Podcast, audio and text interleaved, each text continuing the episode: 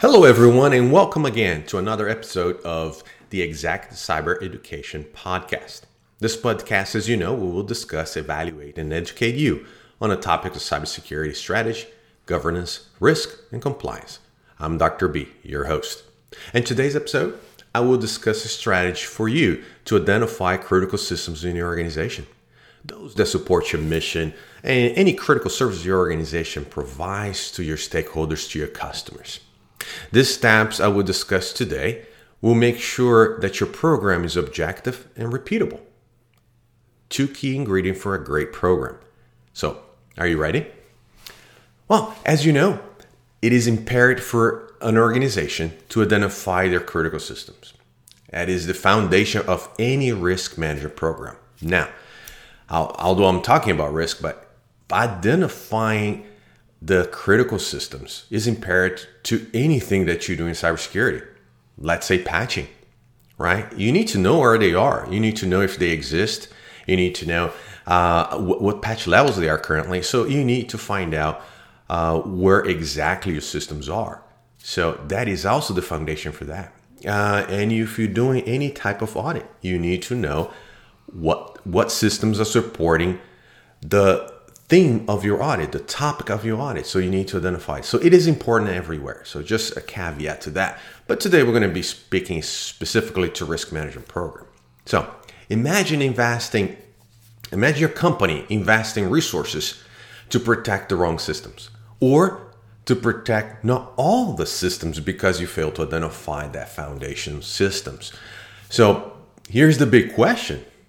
How do you do that exactly?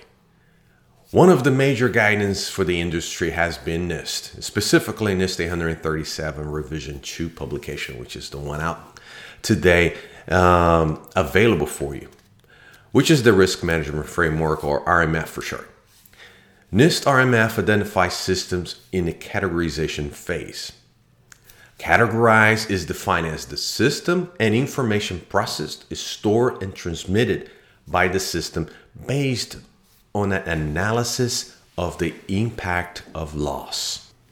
Let me say this again. NIST RMF, the categorized phase is defined as the system and information processed is stored and transmitted by the system based on an analysis of the impact of loss. Now, the impact of loss is one of the four risk factors considered during the risk assessment. The other three factors, by the way, is threat, vulnerability, and likelihood. So the risk assessment is leveraged for information and system categorization. The risk assessment take us into the area of the RMF that most of us take for granted.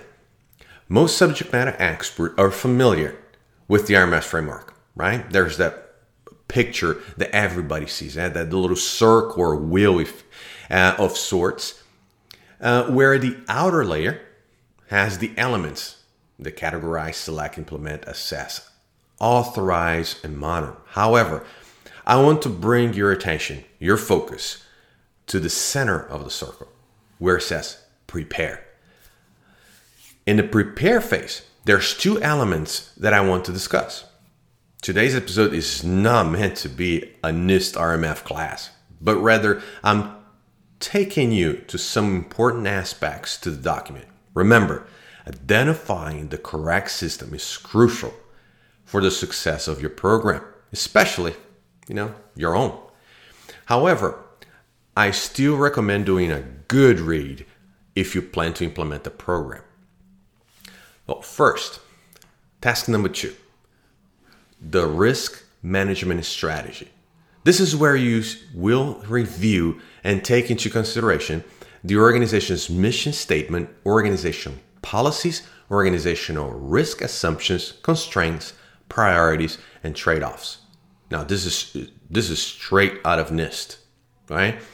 So this is an essential part of the process, by the way. Before jumping in, before jumping in head first into the categorization of, of any systems, right? Not even critical, any systems. You need to understand what is important for the business, not necessarily you. Right? Second, which is the task number three risk assessment. where it asks you to assess organization wide and risk of the privacy, update the risk assessment results on an ongoing basis. Two key words here assessment and organizational wide. If an assessment is necessary, where do you actually start? So that's the crux of our podcast today, right? It says organizational wide, but you have to start somewhere, don't you? This is what I want to speak with you today.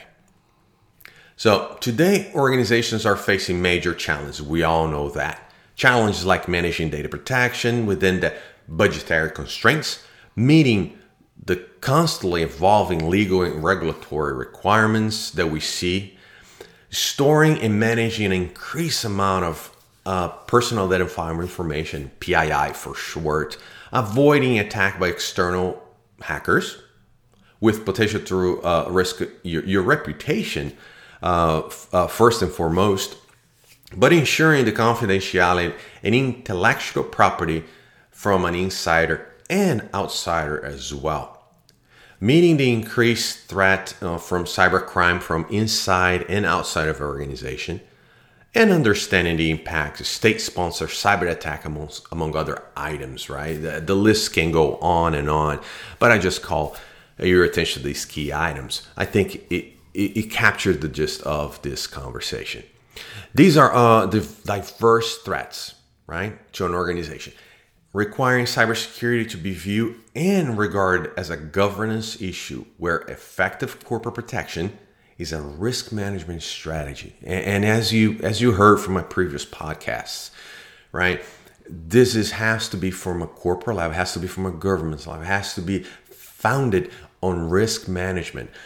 Otherwise, you're going to be investing a lot of tools and, and you're going to be chasing a lot of ghosts. Um, not is not necessarily a waste of time, right? But but money not well invested, uh, because you treating everything equally, and that is not possible. it, it is a bad investment practice, right? So take the Laffer curve, right? Um, similar concept applies to cybersecurity. On one end, you cannot have no security on the other end of the Laffer curve, you cannot have 100% security. So the answer is in between. The answer is a spectrum. And where do you invest? Invest exactly where you get the most bang for the buck. You need to understand where your critical systems are. So here we are again, back to that foundational question, right? So here basically bring us to another dilemma. The corporate emphasis on risk management is in conflict with the typical academic information security curriculum. So, you know, comes the, the, the point of we have a shortage of skill sets out there, right? So, and, and to a degree, to some operational units as well, right? That teaches security as an absolute practice where all risks are eliminated, right? And that's what you see on on on courses. That's what you see even on academia. It is that absolute practice. All risks are eliminated. Here's the risk. You patch it. You're done. Not every risk, and, and you know, right, can be patched because one reason or another it is multiple. Right. This ideal is not what corporations are seeking anyway, because the costs implications and for the simple fact that is unachievable. Unachievable to get 100% in, 100% security you know Laffer curve same I just explained right? It's, the answer is somewhere in between. But as we see in training as we see in, in other podcasts as we see in academia as we see on, on the news um, we always think that everything can be secure. And that is not achievable whatsoever. So to get the most mission critical systems in your organization, we'll need to start from a corporate mission or from key services your organization delivers or key revenue generating services. Either way, that's where you start. You need to understand what is important to your organization. Once identified, though, investigate what systems support these services. Then you go another layer. What applications And then you go down another layer with servers, servers, and then you go another layer. What database, load balance, etc., etc. So you peel that onion. Starting from that top. What is important to my ceo what is important to my board of directors? And then you identify what systems are underneath supporting that what applications what you know network uh, equipment and so forth. And then you identify the critical systems to deliver what is uh, generating revenue to your organization. And basically bottom line is keeping you employed right so that's how you start now that you have this uh, system list at this point you will need to identify what potential threats your organization services is facing, such as service disruption, DDoS, exfiltration of company information, or any other specific threats. The risk could be loss of revenue, reputational, a class action lawsuit, or any other risk. This is simple, a simple formula to quickly identify your critical systems. Remember, the identification is from an organizational perspective rather than from your department's view. As each department, as you know, have its own agenda. Uh, the, the, each department will have a different list of priorities and different types of risks and threats and so forth. You will need to start from the company's mission or from key services your organization delivers, or even what is important to the board? Do you have access to the board slides? Can you have access to those slides so you can understand? Talk to your manager. Remember, you're not going to be able to do this by yourself. It's a team effort. It's starting from the mission. The mission is very vague, it's very broad, right? Trying to capture the spirit, not necessarily a particular services.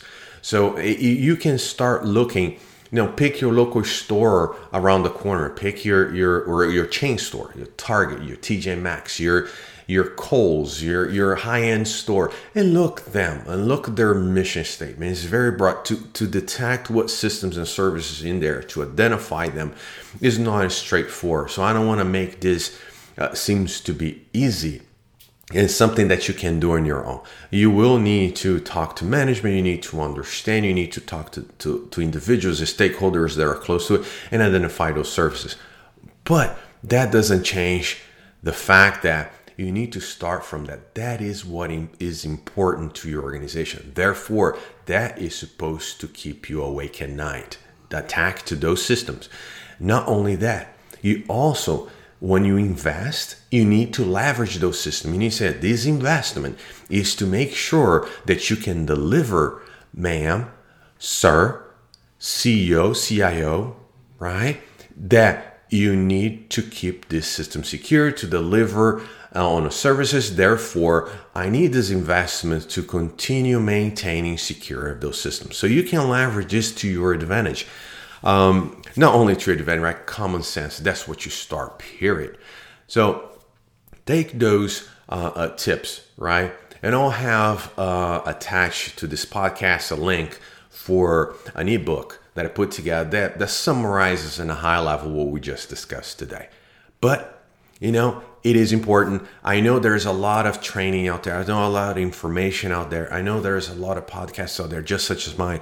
However, um, they fail to dive in on identification, right? Even if you read NIST, even if you read on ISO 27001 and 2, you will find that they it's not an applied science. It is a lot of theory. It's a lot you're supposed to do this. And that's why people get frustrated. They get the document saying, how I can implement this? What is my first actionable step? Uh, and it's kind of hard. And I want to give you that to you right? On the next uh, following podcast. Here's what you do. We're going to dissect the mission statement. We're going to go ahead and, and, and, find out and identify the services, right? Is and plus, there is not one service on the mission statement. There is various services in that. But when we dissect for an example purpose, I'll pick one and we're going to dive in and, and, and help you go through this process, you know, assimilate what what the spirit of this exercise is and what the spirit I'm trying to teach you here today that that is.